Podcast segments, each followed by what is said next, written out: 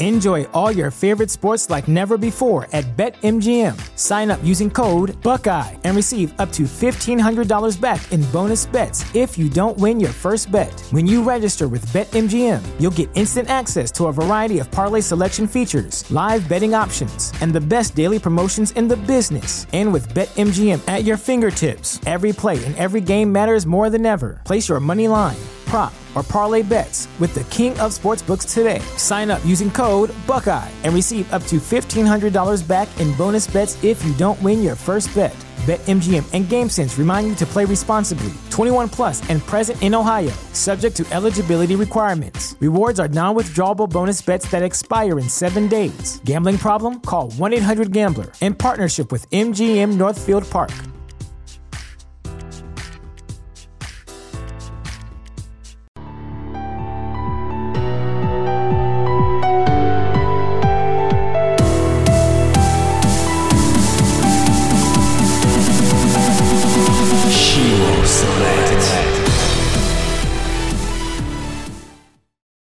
Let's do this. So, awesome. Thank you for being here, and it's nice to meet you virtually. You know, um, why yeah. don't why don't we start doing this by you just kind of give a small little snapshot background so the viewers kind of know who we're talking to here.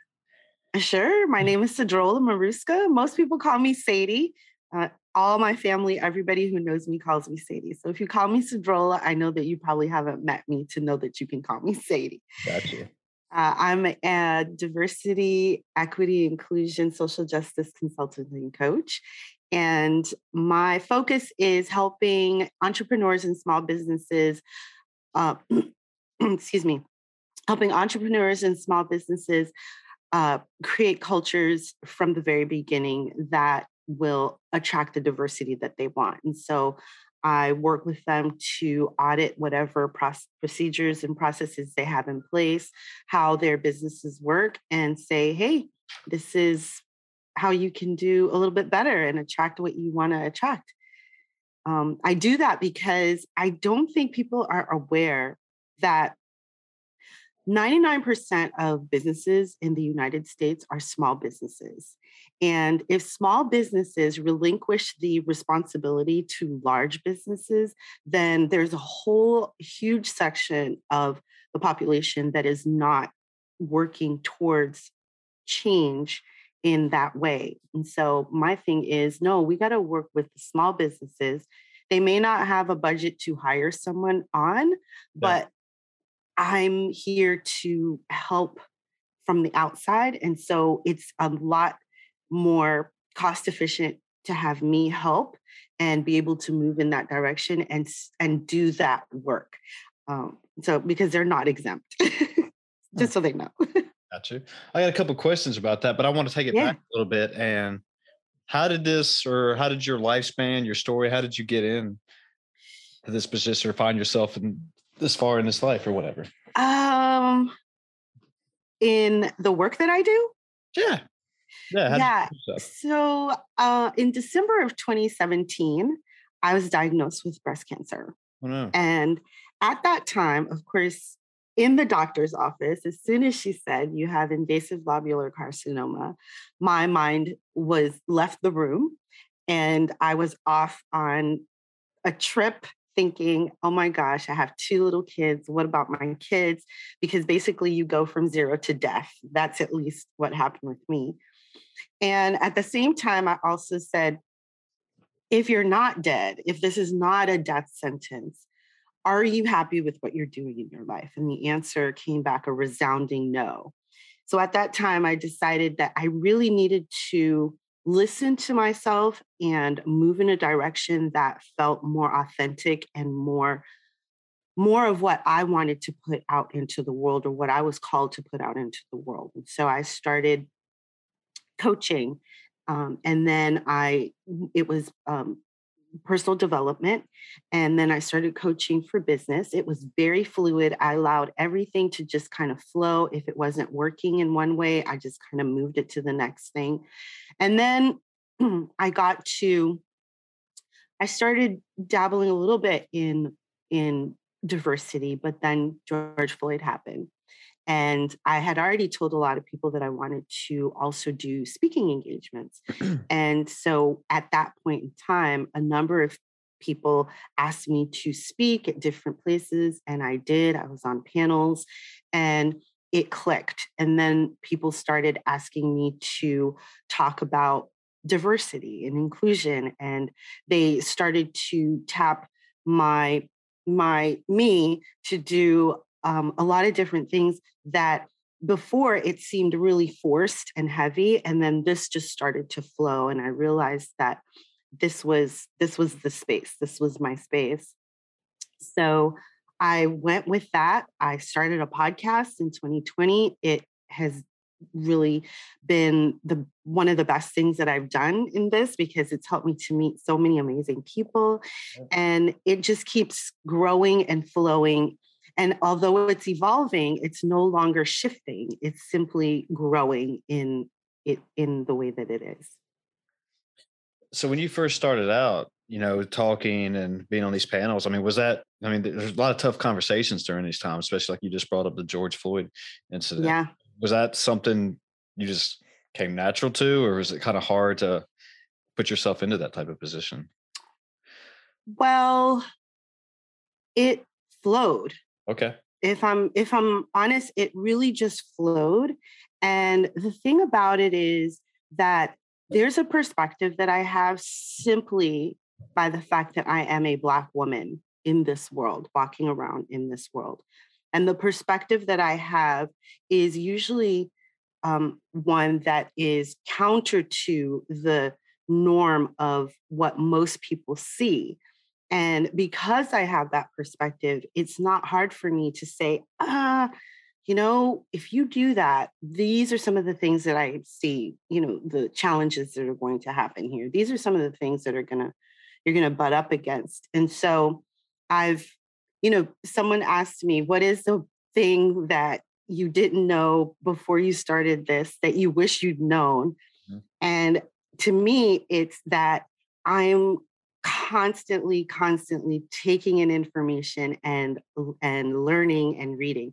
And because a lot of the information that i am working with was not taught in school and it was not mm-hmm. really taught along the way. It's always something that i have to um, besides my lived experience i have to tap into and learn and so that i can draw the lines and equate well this is what happened back then and this is why things are the way that they are right now. So it's a constant learning process and processing and all of that. You know, one question just came to mind is that, you know, I've noticed myself that in our today's age or society or technological advances, whatever you want to say, is that social media, you know, screens everywhere. I mean, do you ever feel overwhelmed, I guess, or overloaded with information? Because, you know, I've just noticed myself, I'll go on Twitter or something, I'll start going down reading tweets, and it's like, I see whatever X person said, then I jump over to somewhere else, start reading this comment, and then it's just almost you know thirty minutes later. What what what did I just do? Exactly. You know, and I've I've lost thirty minutes of my time.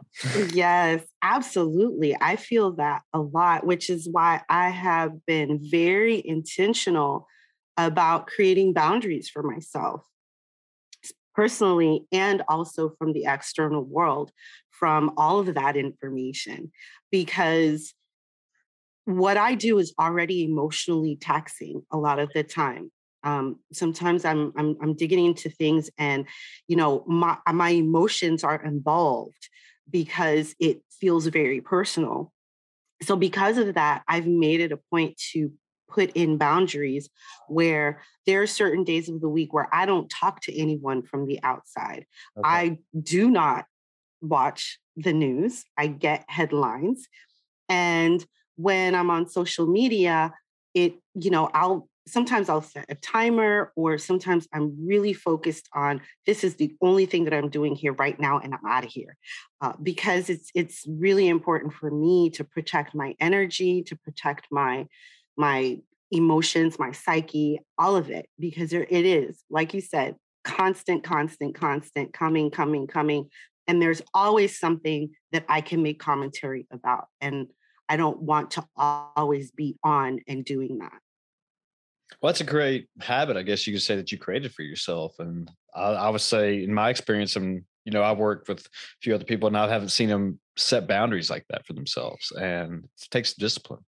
I had to learn to do that. I had to, and and uh, to be honest, there are days where I really have to actively, like out loud, say, "You are not answering that email right now." Because it is after five and you do not want to set that precedent.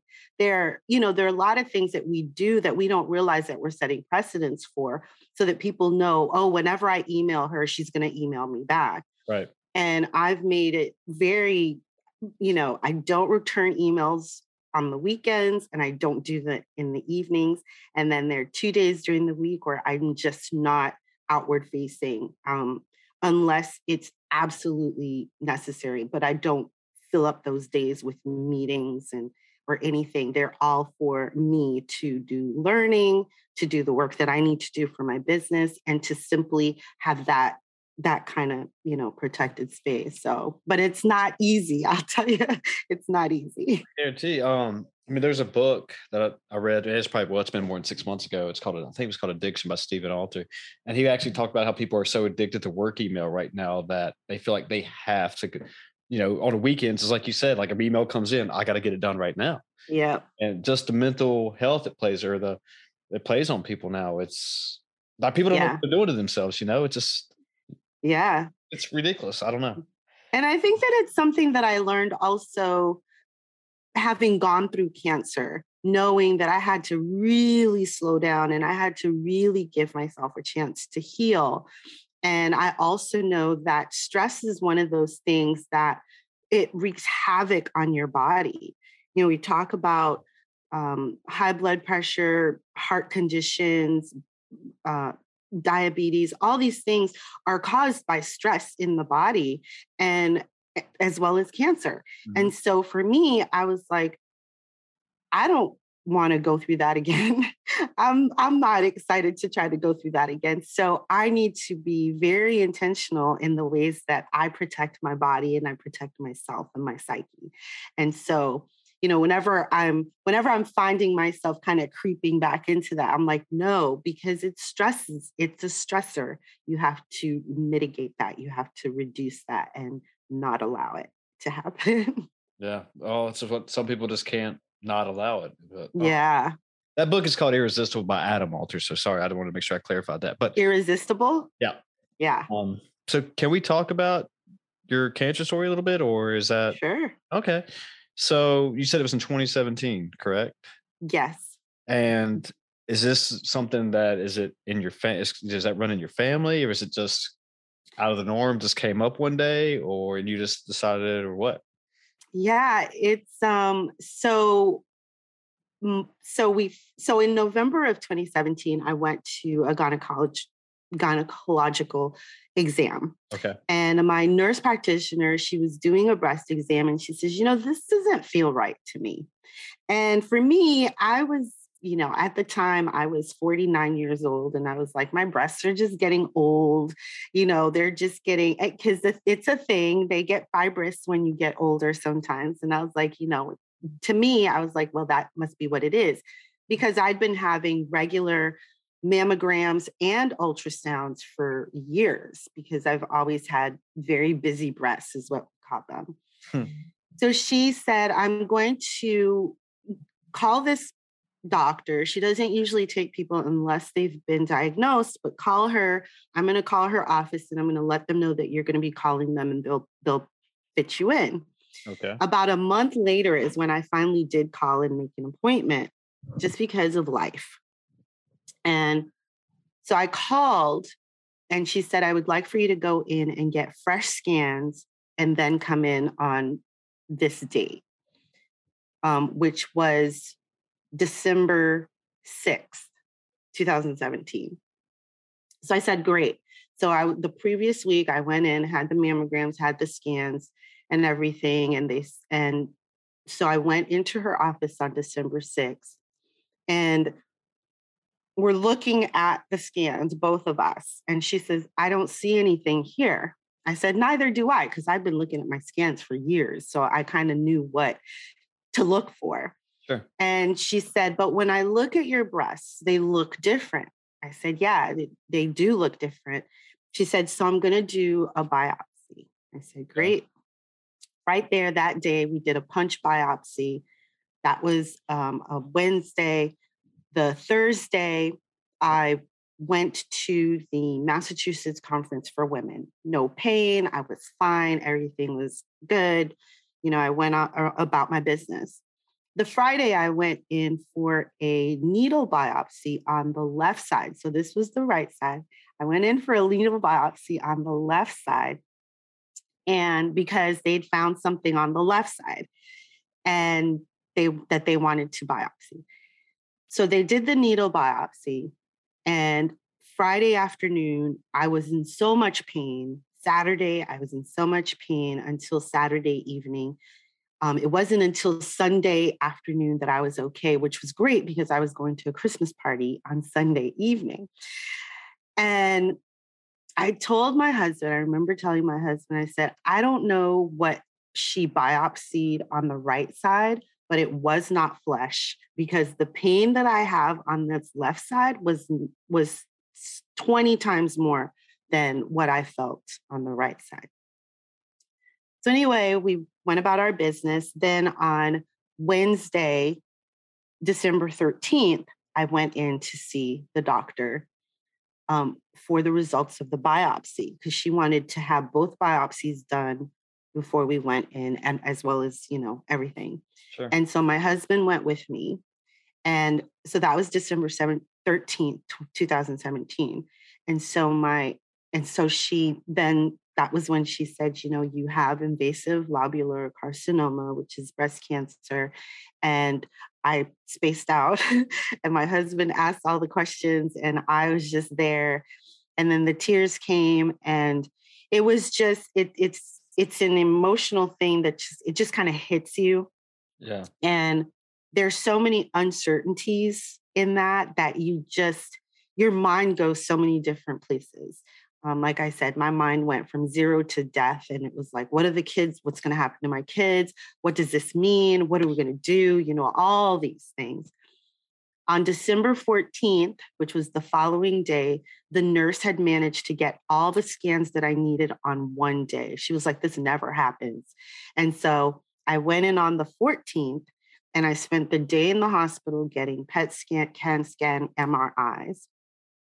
Then on the 15th, my Friday the 15th, my doctor calls and she says, All your scans came in we you do not have any metastasis so the cancer has not spread to any other parts of your body. Right. so we know that we're just fighting in this one area.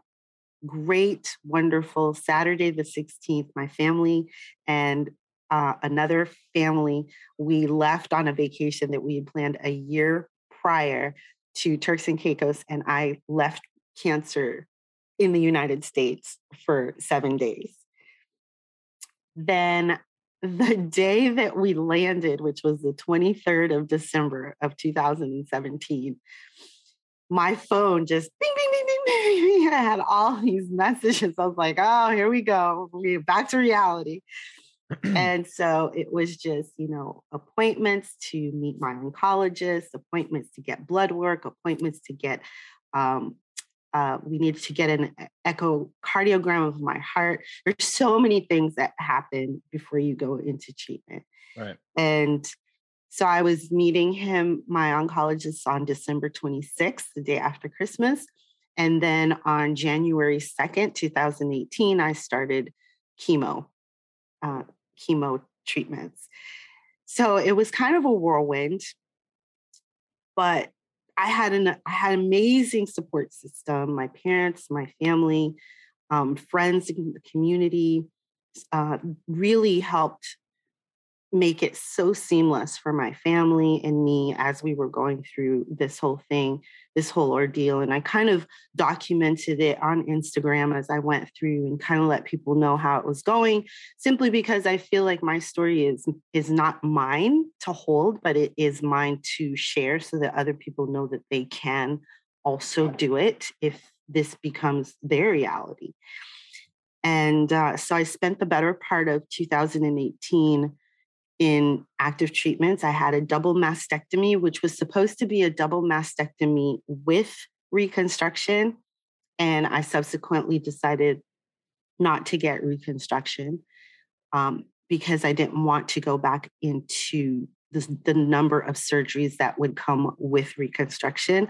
I figured I didn't get any um, infections with the first surgery. Um, I don't want to, you know, tempt fate, yeah. which the, you know, it, it's something that happens. You can get infections and you have to go fix, you know, it, there's so many things, so many things can happen. I just said, you know what, it's not worth it. I'm 50 years old. I think I'm good. Um, my breasts did what they were supposed to do. My kids are good, so I think uh, I think I'm all right. And so, um, and so that's where we are. So now we're four years. Next year is five years, and uh, and I'm and I'm really excited about that. You should so be. That's that's great. That's great. I'm I'm happy yeah. for you. Thank you.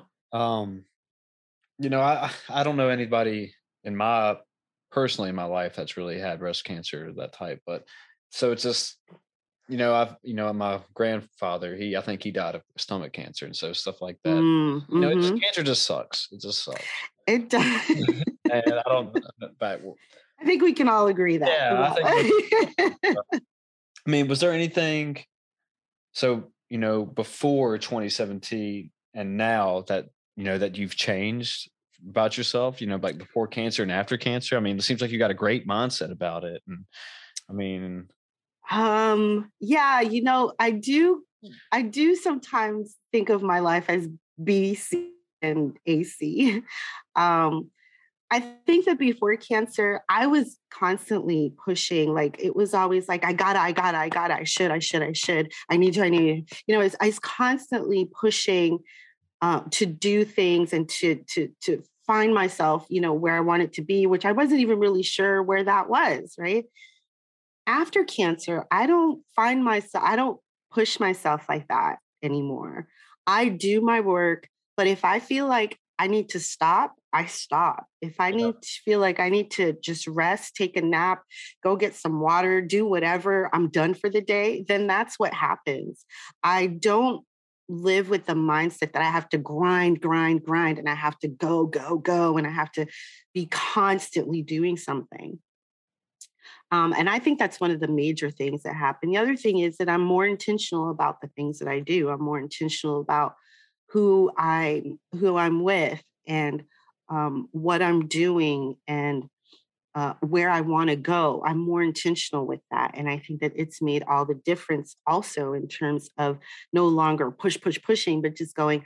You know, this is where I'm going. This was what I can get done today tomorrow is a new day. I can get more done tomorrow.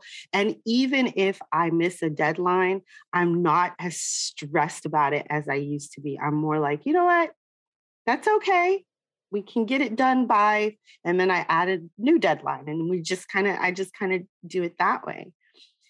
And the, you know, the other thing that I think that is different with me after cancer is the little things just don't matter. They just don't bother me anymore. You know, things can happen and I'm much more in a place where I just go, huh, okay. So that happened. You know, I don't uh I don't I don't get as uh the important things are clearer, I think is is the best way to explain it. The important things are clear to me. And those things that are not going to matter like in a week, I don't get flustered about. Those things that aren't going to matter even tomorrow, I don't get flustered about. I'm just like, ah, okay, you know, this this is all life. So you, we can spend it being really stressed out, or we can just spend it going, this is life. What can I learn as I go? along this path. Yeah. Yeah, I love that. And just I wanted to say that um, it just hit me that hey, I'm a I'm a CrossFitter. I don't know if I, you knew that, but every October we do a workout to raise money for uh, breast cancer awareness. And oh, yeah, so nice. So during October, it's always you know plays in my head.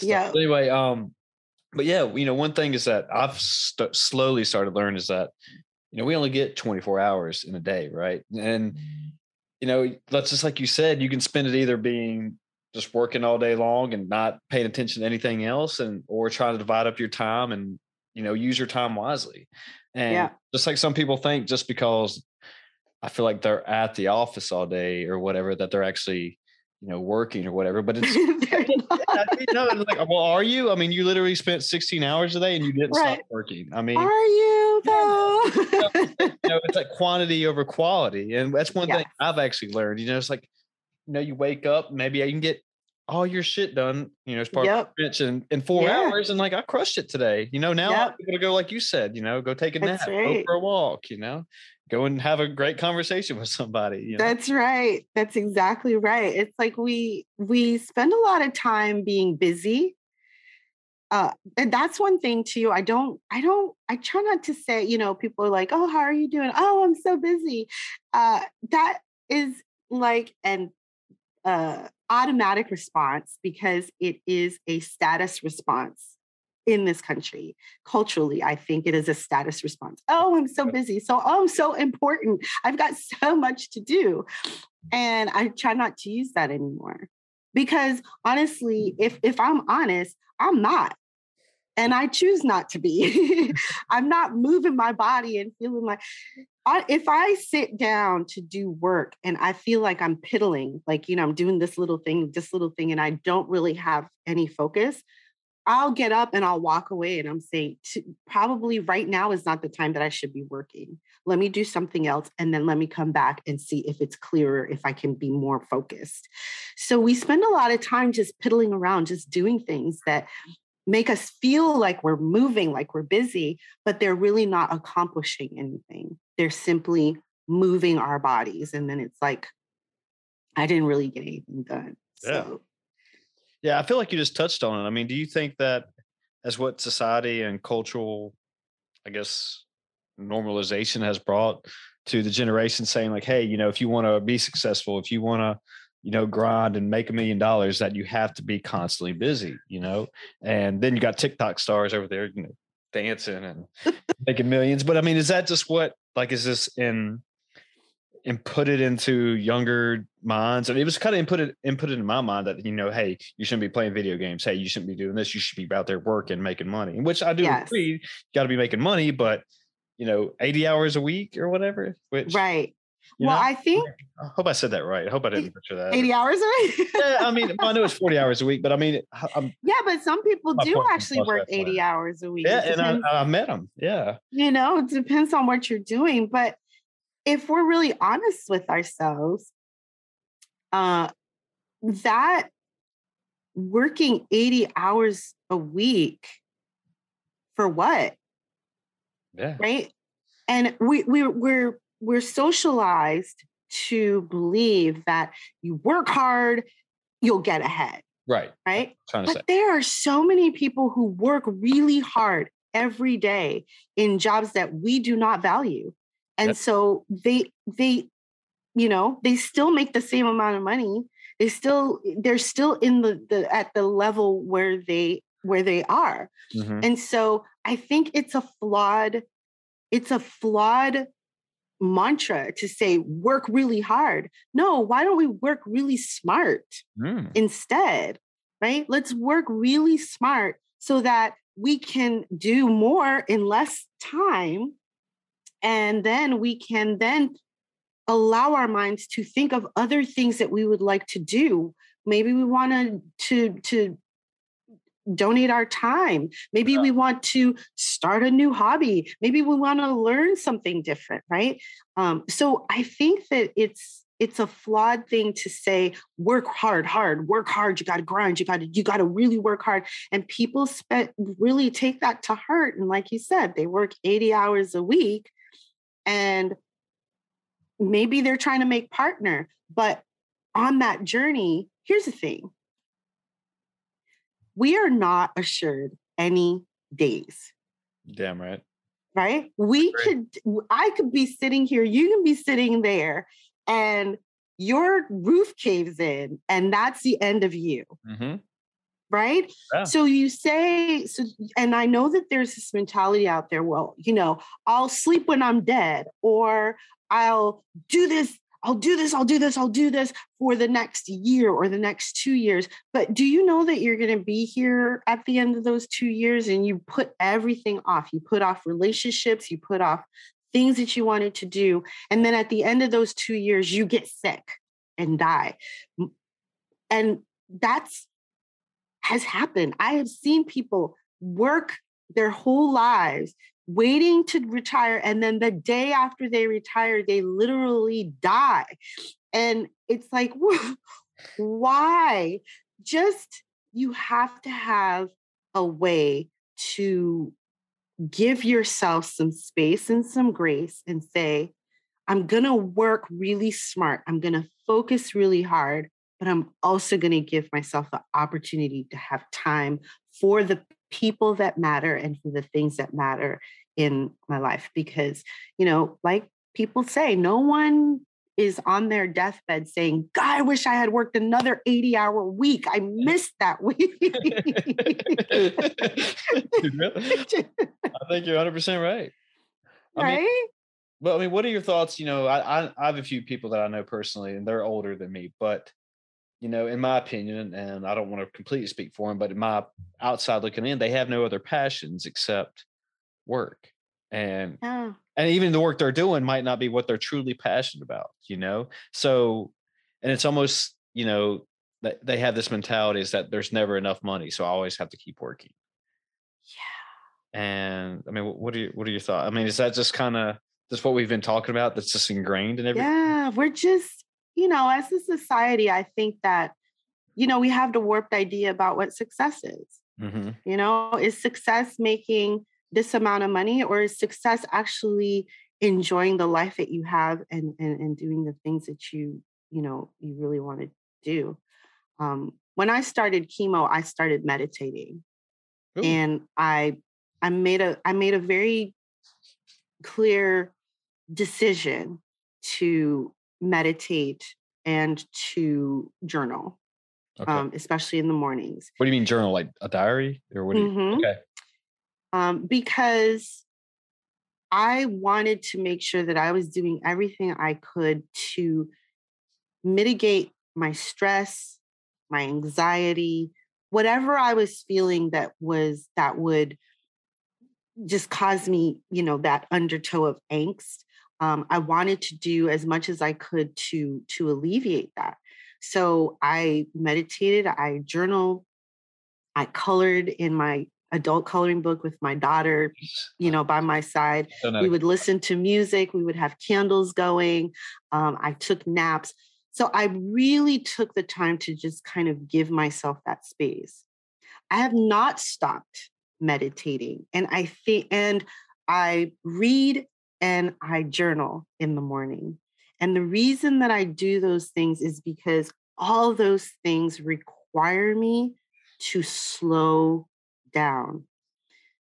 They re- reading a book, a real book, requires you to slow down.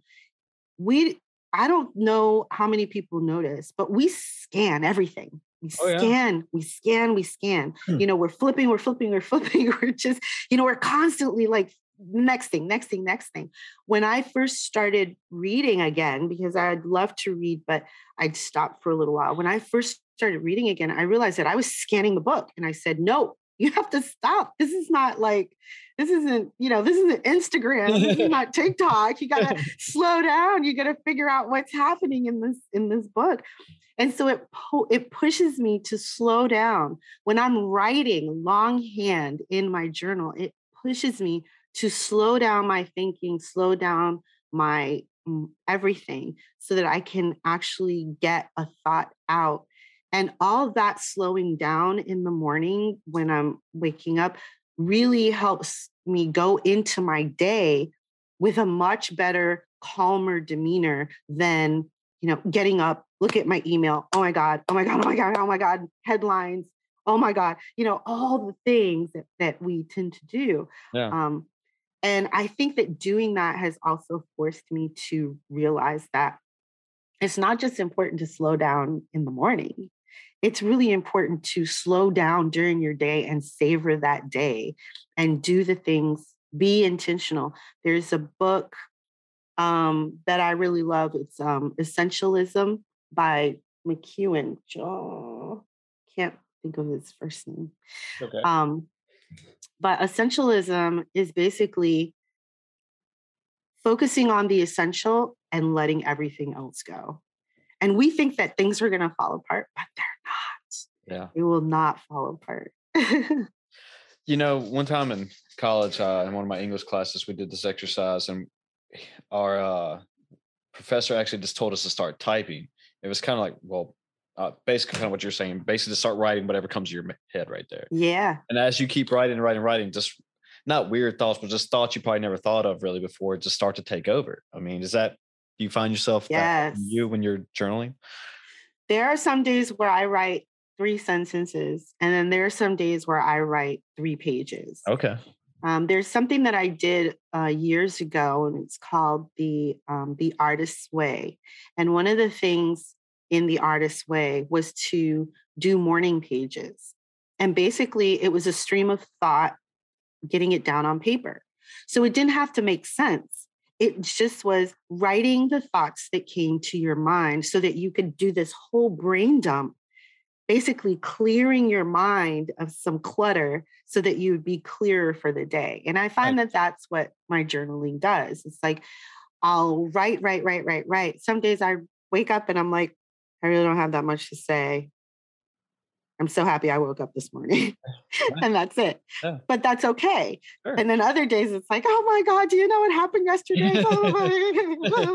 you know, you know, but it every day is going to be different, but it helps to kind of get that off, get that brain dump, get that gone and mm-hmm. then you can kind of move in new and then when you look back you're like oh my gosh i remember when i wrote this yeah you know so it's just it's it's I think that it's a good exercise for for people to practice.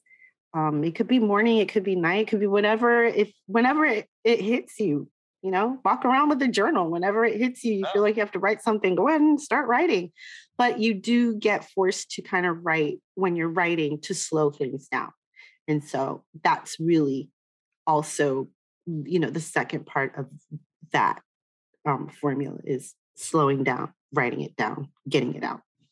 You know, you said earlier in the conversation that you uh, you meditate. I mean, is this part of your meditation practices, or I mean, do you meditate every day? I mean, I always like I've tried to include that in my life more, and yeah. it's kind of hard for me just to you know, like we've been talking about, because if I get ten minutes or whatever or fifteen, it's like I try to sit and relax and just silently just collect my thoughts and stuff. But then, you know, yeah. I, I, I talked to somebody maybe last week. He said he did it for an hour and a half. I was like, I, I can't um, an hour and a half. So, I mean, the, I mean, what are your meditation practices?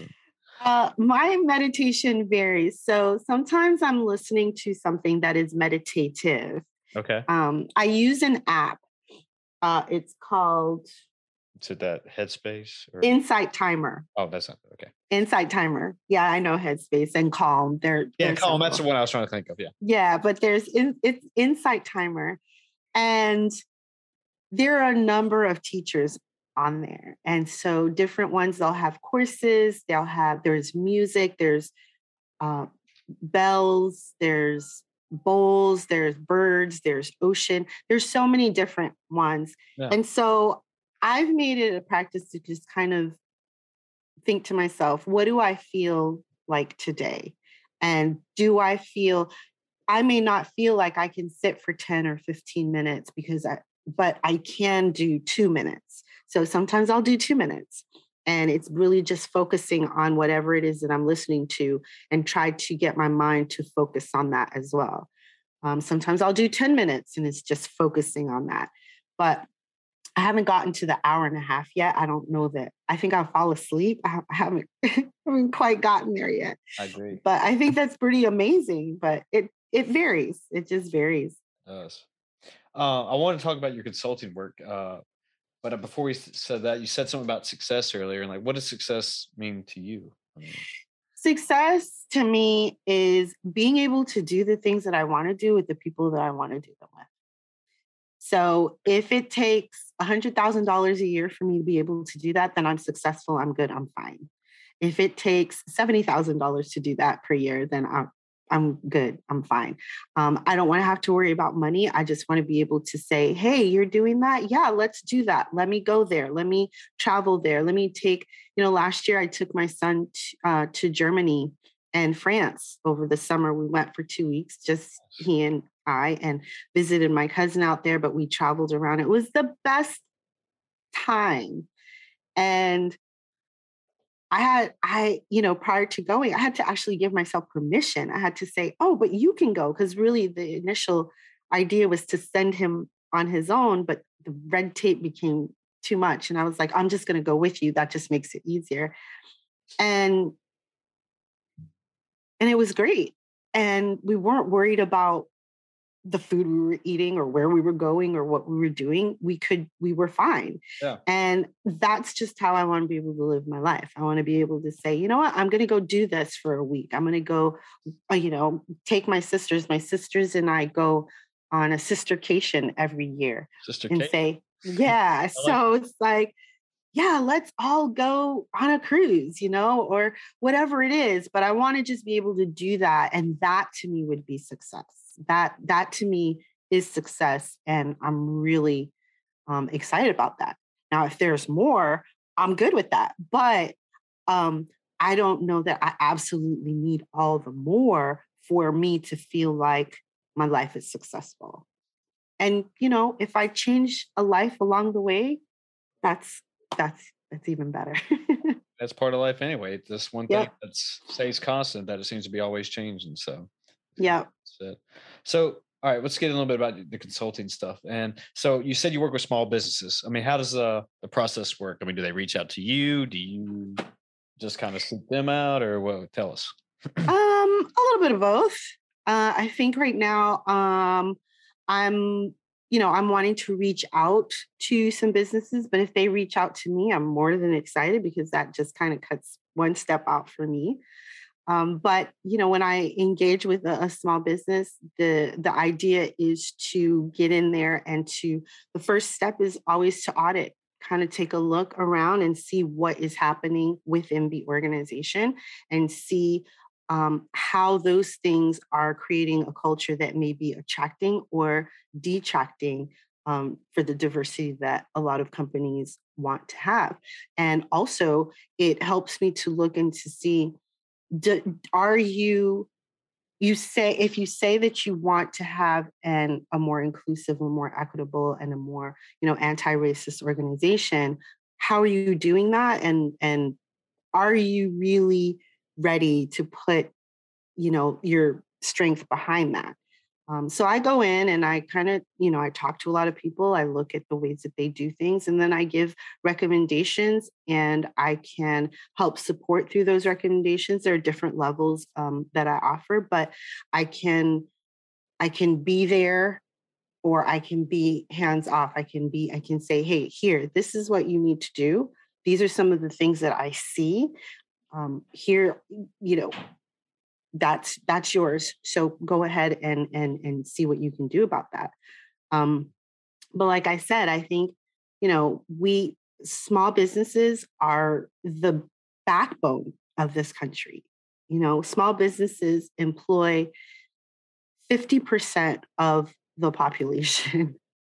And so oh. um, for a small business to think that they are not part of the conversation is not smart a small business, small businesses, if more small businesses understood the power that they hold to actually make a difference, I think we could see a huge shift if they were to say, you know what, we're going to make the difference. We're going to do things differently. Because we think of the, the huge, huge companies and we think that they're the ones who need to you know because they're donating money to different causes and they're hiring people on and and that sort of thing some small businesses can't always hire someone on and so but if you can get someone to look at what you're doing and to be there, kind of uh, helping coach you along and kind of say, ah, you might not want to do that, or you want to go this way, or, you know, let's tap this person to help us with this because, you know, one person is not always going to have all the answers. Sure. You know, right? So um, doing that is can make a huge difference in the industry. Um, my thing is too, people talk about, oh, the industry is this way, or they talk about the company is this way, without really realizing their personal power individually that they have to change that because they are in the industry or in the company. You know, if one person starts doing things differently, and they stick to their guns not saying that it's going to be easy especially when you're going against the grain but when you stick to your guns and you start doing things differently people take notice and other people will say well you know if they're doing it this way why why aren't we doing it that way? And that's how change happens right? Not everybody doing the same thing but different people going hey why don't we do it that way let's try doing it this way and let's see what happens and then you know we start to we start a new trend fashion, whatever it is. yeah. You know, one thing I just wanted to add was that I never really knew what consulting was back in, I guess, my younger days until I watched the movie Hitch with Will Smith and when he was saying he was a consultant. yeah. And I was like, I love that movie. That's yeah, one of my favorites. I think, you know, kind of underrated, but I was like, what the hell is consulting? And then, you know, that's when I first started to learn about consulting. But what I, but that's neither here nor there. I just wanted to throw that in. um, but what I wanted to ask was that, I mean, when, you know, these companies are coming to you and they're reaching out. I mean, you know, you're talking about trends. I mean, are you seeing like, all right, so this year we see this problem across this year, like, you know, one major problem, and the next year it changes just from the trend. I mean, is there certain major problems that come up all the time, year after year, or do you see new ones every five years, like you said, like fashion that repeats itself or whatever? um, well, so History, right now I can't I can't really talk to trends so okay. much. Okay. Um, because you know what I'm just seeing is that you know companies right now what I'm seeing is that companies want to make a change. They don't know how to do it.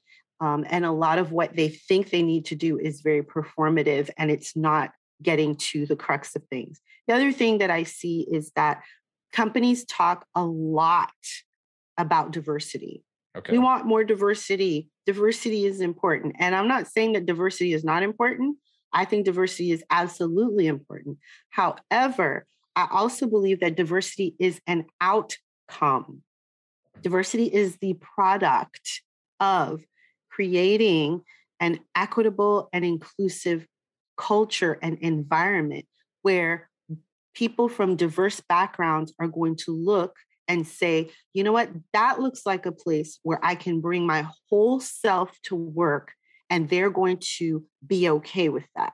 Yeah. So it has to be an outgrowth of equity, building equity and inclusion within the culture that you already have with the people who are already there. And then being able to project that through your job postings, through the way that you project your company into the world, and people looking on and going, yeah, I think I want to work there. If you create fertile ground, you will get the diversity that you seek. But when you go out there and you're trying to get diverse people into your organization and you have not primed the situation for them, you have not created an environment that is going to be that is going to retain them, they're going to be gone.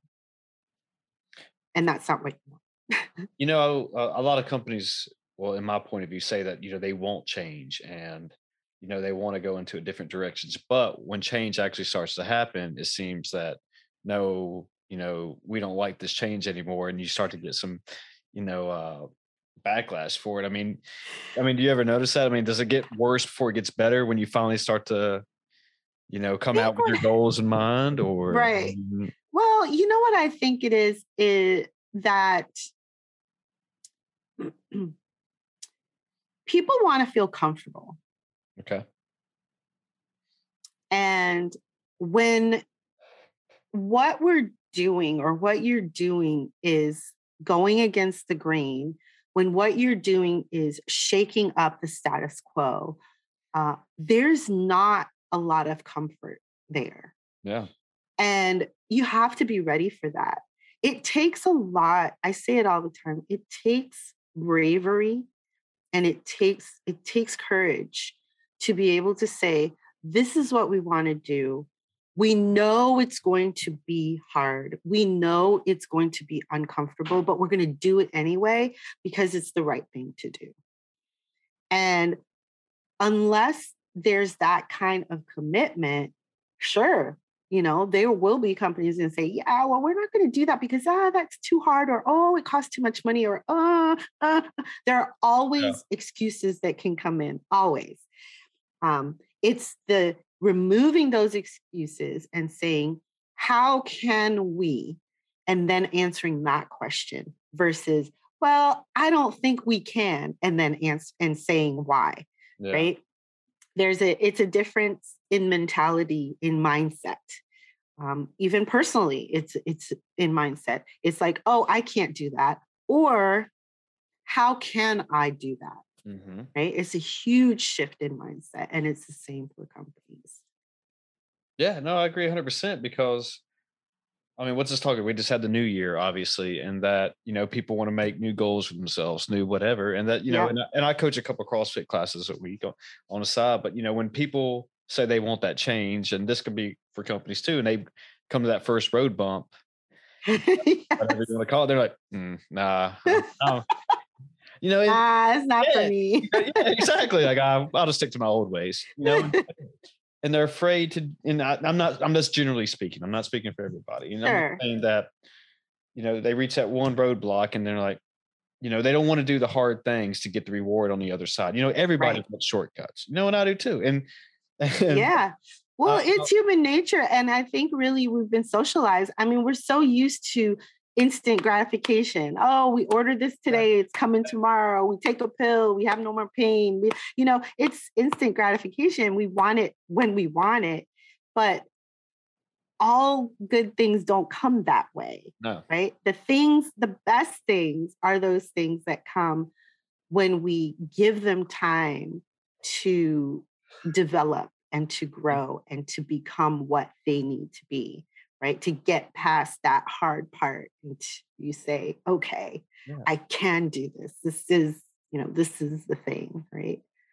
Yeah. So, I mean, if it's really easy, everybody would do it. yeah, yeah, exactly. Everybody would do it. Then it's probably not worth doing, is what you know. And we wouldn't have a problem, right? If it were really yeah. easy, we wouldn't have a problem. We, you know, someone would, you know, when I was when I was nine years old, I used to always think, why is it that people can't just listen to the person who's making sense and then go with that person? Like that was my you know mentality. Why can't they just yeah. do that? You know? It just doesn't work that way. And because if it if it did you know i think huh, what a different different world it would yeah. be. I mean you know you said you work with did you say you work with mostly entrepreneurs or more entrepreneurs and small businesses. Okay yeah and so i mean you know just you know, for anyone, you know, the only thing I've really, really done as far as entrepreneurship, I guess, is starting this podcast. But you know, you reach a lot of roadblocks and you reach a lot of, you know, rocks, yeah. and and it's hard to, you know, get over those. And just like you know, but I could imagine trying to start, you know, a huge business or a small business right now. I mean, even with COVID, it's obstacles, but so hard. And you know, you know, you know, entrepreneur, being an entrepreneur, going out on your own, doing your own business is really hard. Mm-hmm. You know, there are there are a number of times where I'm like, you know what, it would just be so much easier if I just went to a job and just got a regular paycheck and I'd just be, you know, it would yeah. you know, but then you have to think about why you're doing it, right? The, you know, what what is your why? What is your what is your motivation for continuing to forge on and keep going. You mm. have to have a really compelling why. Isn't that what Simon Sinek says? What is your why? You have to have a really compelling why as to what you're doing so that you can constantly go back to that why and say, ah, oh, yeah, that's right. You know, because there are pros and cons on both sides, but you know, which what what is more, what's the balance for you? What is what tips the balance for you? Yeah. Really.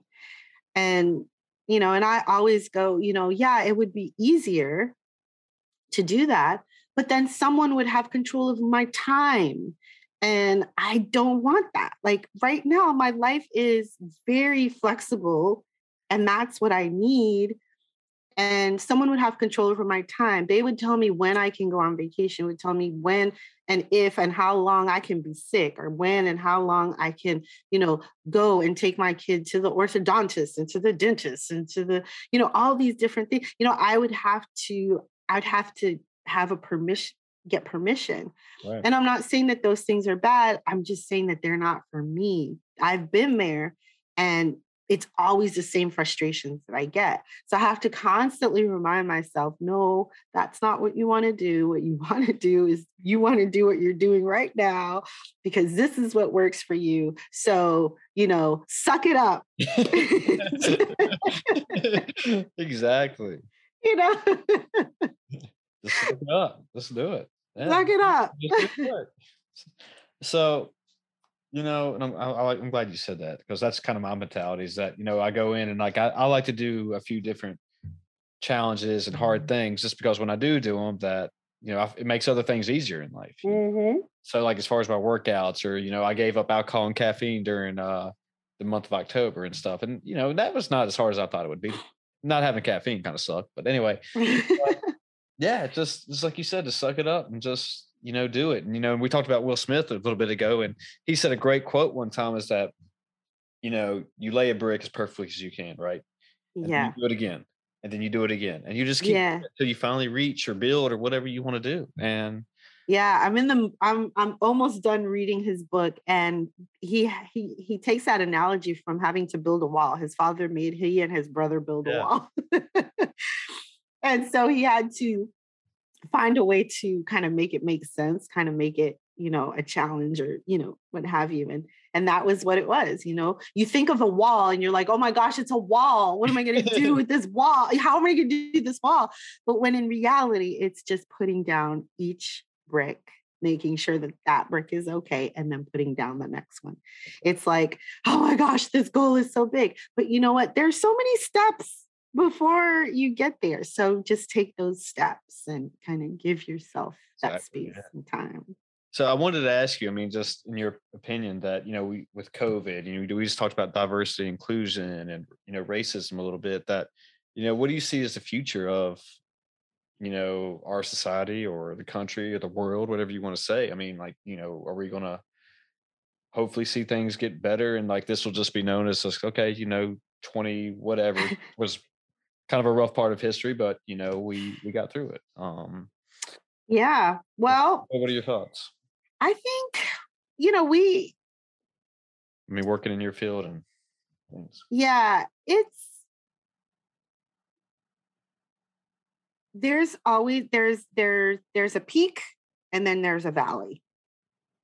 And because this work is hard and it does take dedication and it takes a lot of introspection and it takes a lot of kicking up of, of, of emotions and feelings and things that you didn't even know were there. And now you're realizing they're there and you feel like you're a bad person when you're not a bad person. We just have these, you know, we all get these messages in different ways, uh, you know, the way that society is set up.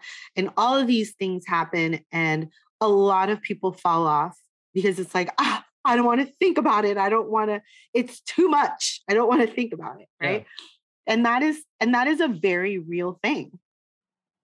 And so, you know, we see a lot of people go, oh my God, oh my God. And then they go, okay, okay, okay, it's fine, it's fine, it's fine. Sure. Right. I think we're getting to the it's fine phase, you know, that valley phase where people are like, yeah, well, that happened, but that was then. And those guys went to, that guy went to jail and, you know, all these things. And so now can we just move on as if it were one event that, that would, you know, mitigate the whole thing. Uh, but the nice thing is that I think that every time something happens, more eyes are open, more hearts are open, more people are going, um, more people are going, oh, hey, I um, yeah, something needs to happen. And so more people join the ranks and more people are making changes. So is is there a lull? Yeah, there's a lull, but I feel like that's always going to be the case with anything. That's going to be the case.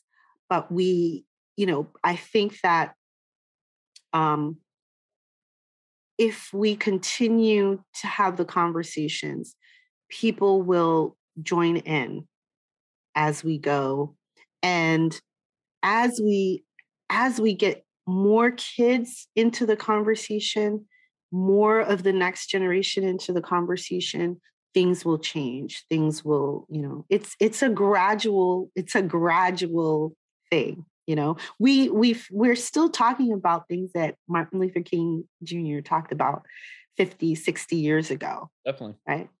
We're still there's some of those things that we're still talking about. I mean why are we still talking about voting rights? And you know it it blows my mind but and people want to sweep that under the rug they want to ignore that. They want to feel that the conversation is not the same. But in reality in a lot of ways it is the same. It, we shouldn't be having these same conversations now.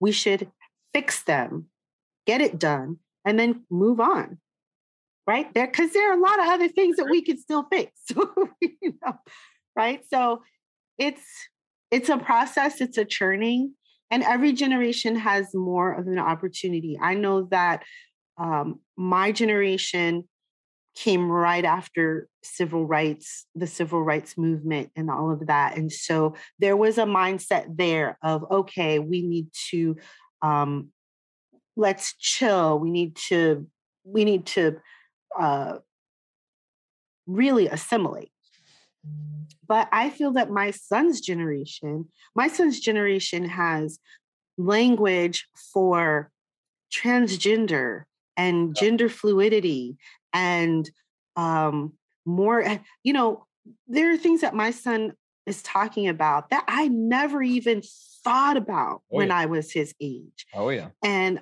and i love that because he's exposed to that and he's and he's open to a lot of people whereas i had to learn it um, later than he did. Mm-hmm. so if he's learning it now that's progress. There's language for it. I had a woman on my podcast she's a trans woman. She said growing up she didn't have the language that she needed to express who she was and now we have that language. So now more people can express who they are. So there's there's progress. Um, as slow as it may seem there is progress but we just have to keep the pressure on so that more people can see and join the conversation so that it can become more more widespread wider and wider and that there's a, a larger percentage of people who are like yeah these some of these things need to to change. Well, I say we take this one home on that the progress. Try to end this one on a good note. Absolutely. That? Great. Um, I really appreciate you coming on here. I mean, you were great to talk to. That was I was really excited on you telling your cancer story. That was really informational. Um, well, thank you so much for having me. It's been fun talking to you, Chris. Um, if people want to find your podcast, if they want to, if you want to give out your social media or anything, just let them know. Yeah. Well, the easiest way, the best way now to find me is diversitydish.com. Uh, I have my podcast episodes there. I have my social links there. I also have my speaking and my consulting um, information there. So it's the best place to find me. So it's diversitydish.com. It's also the name of my podcast, Diversity Dish. Easy enough. Great. All right. Well, again, let's take this home and thank you again. So, thank you. Be good to yourself, people. We're out of here.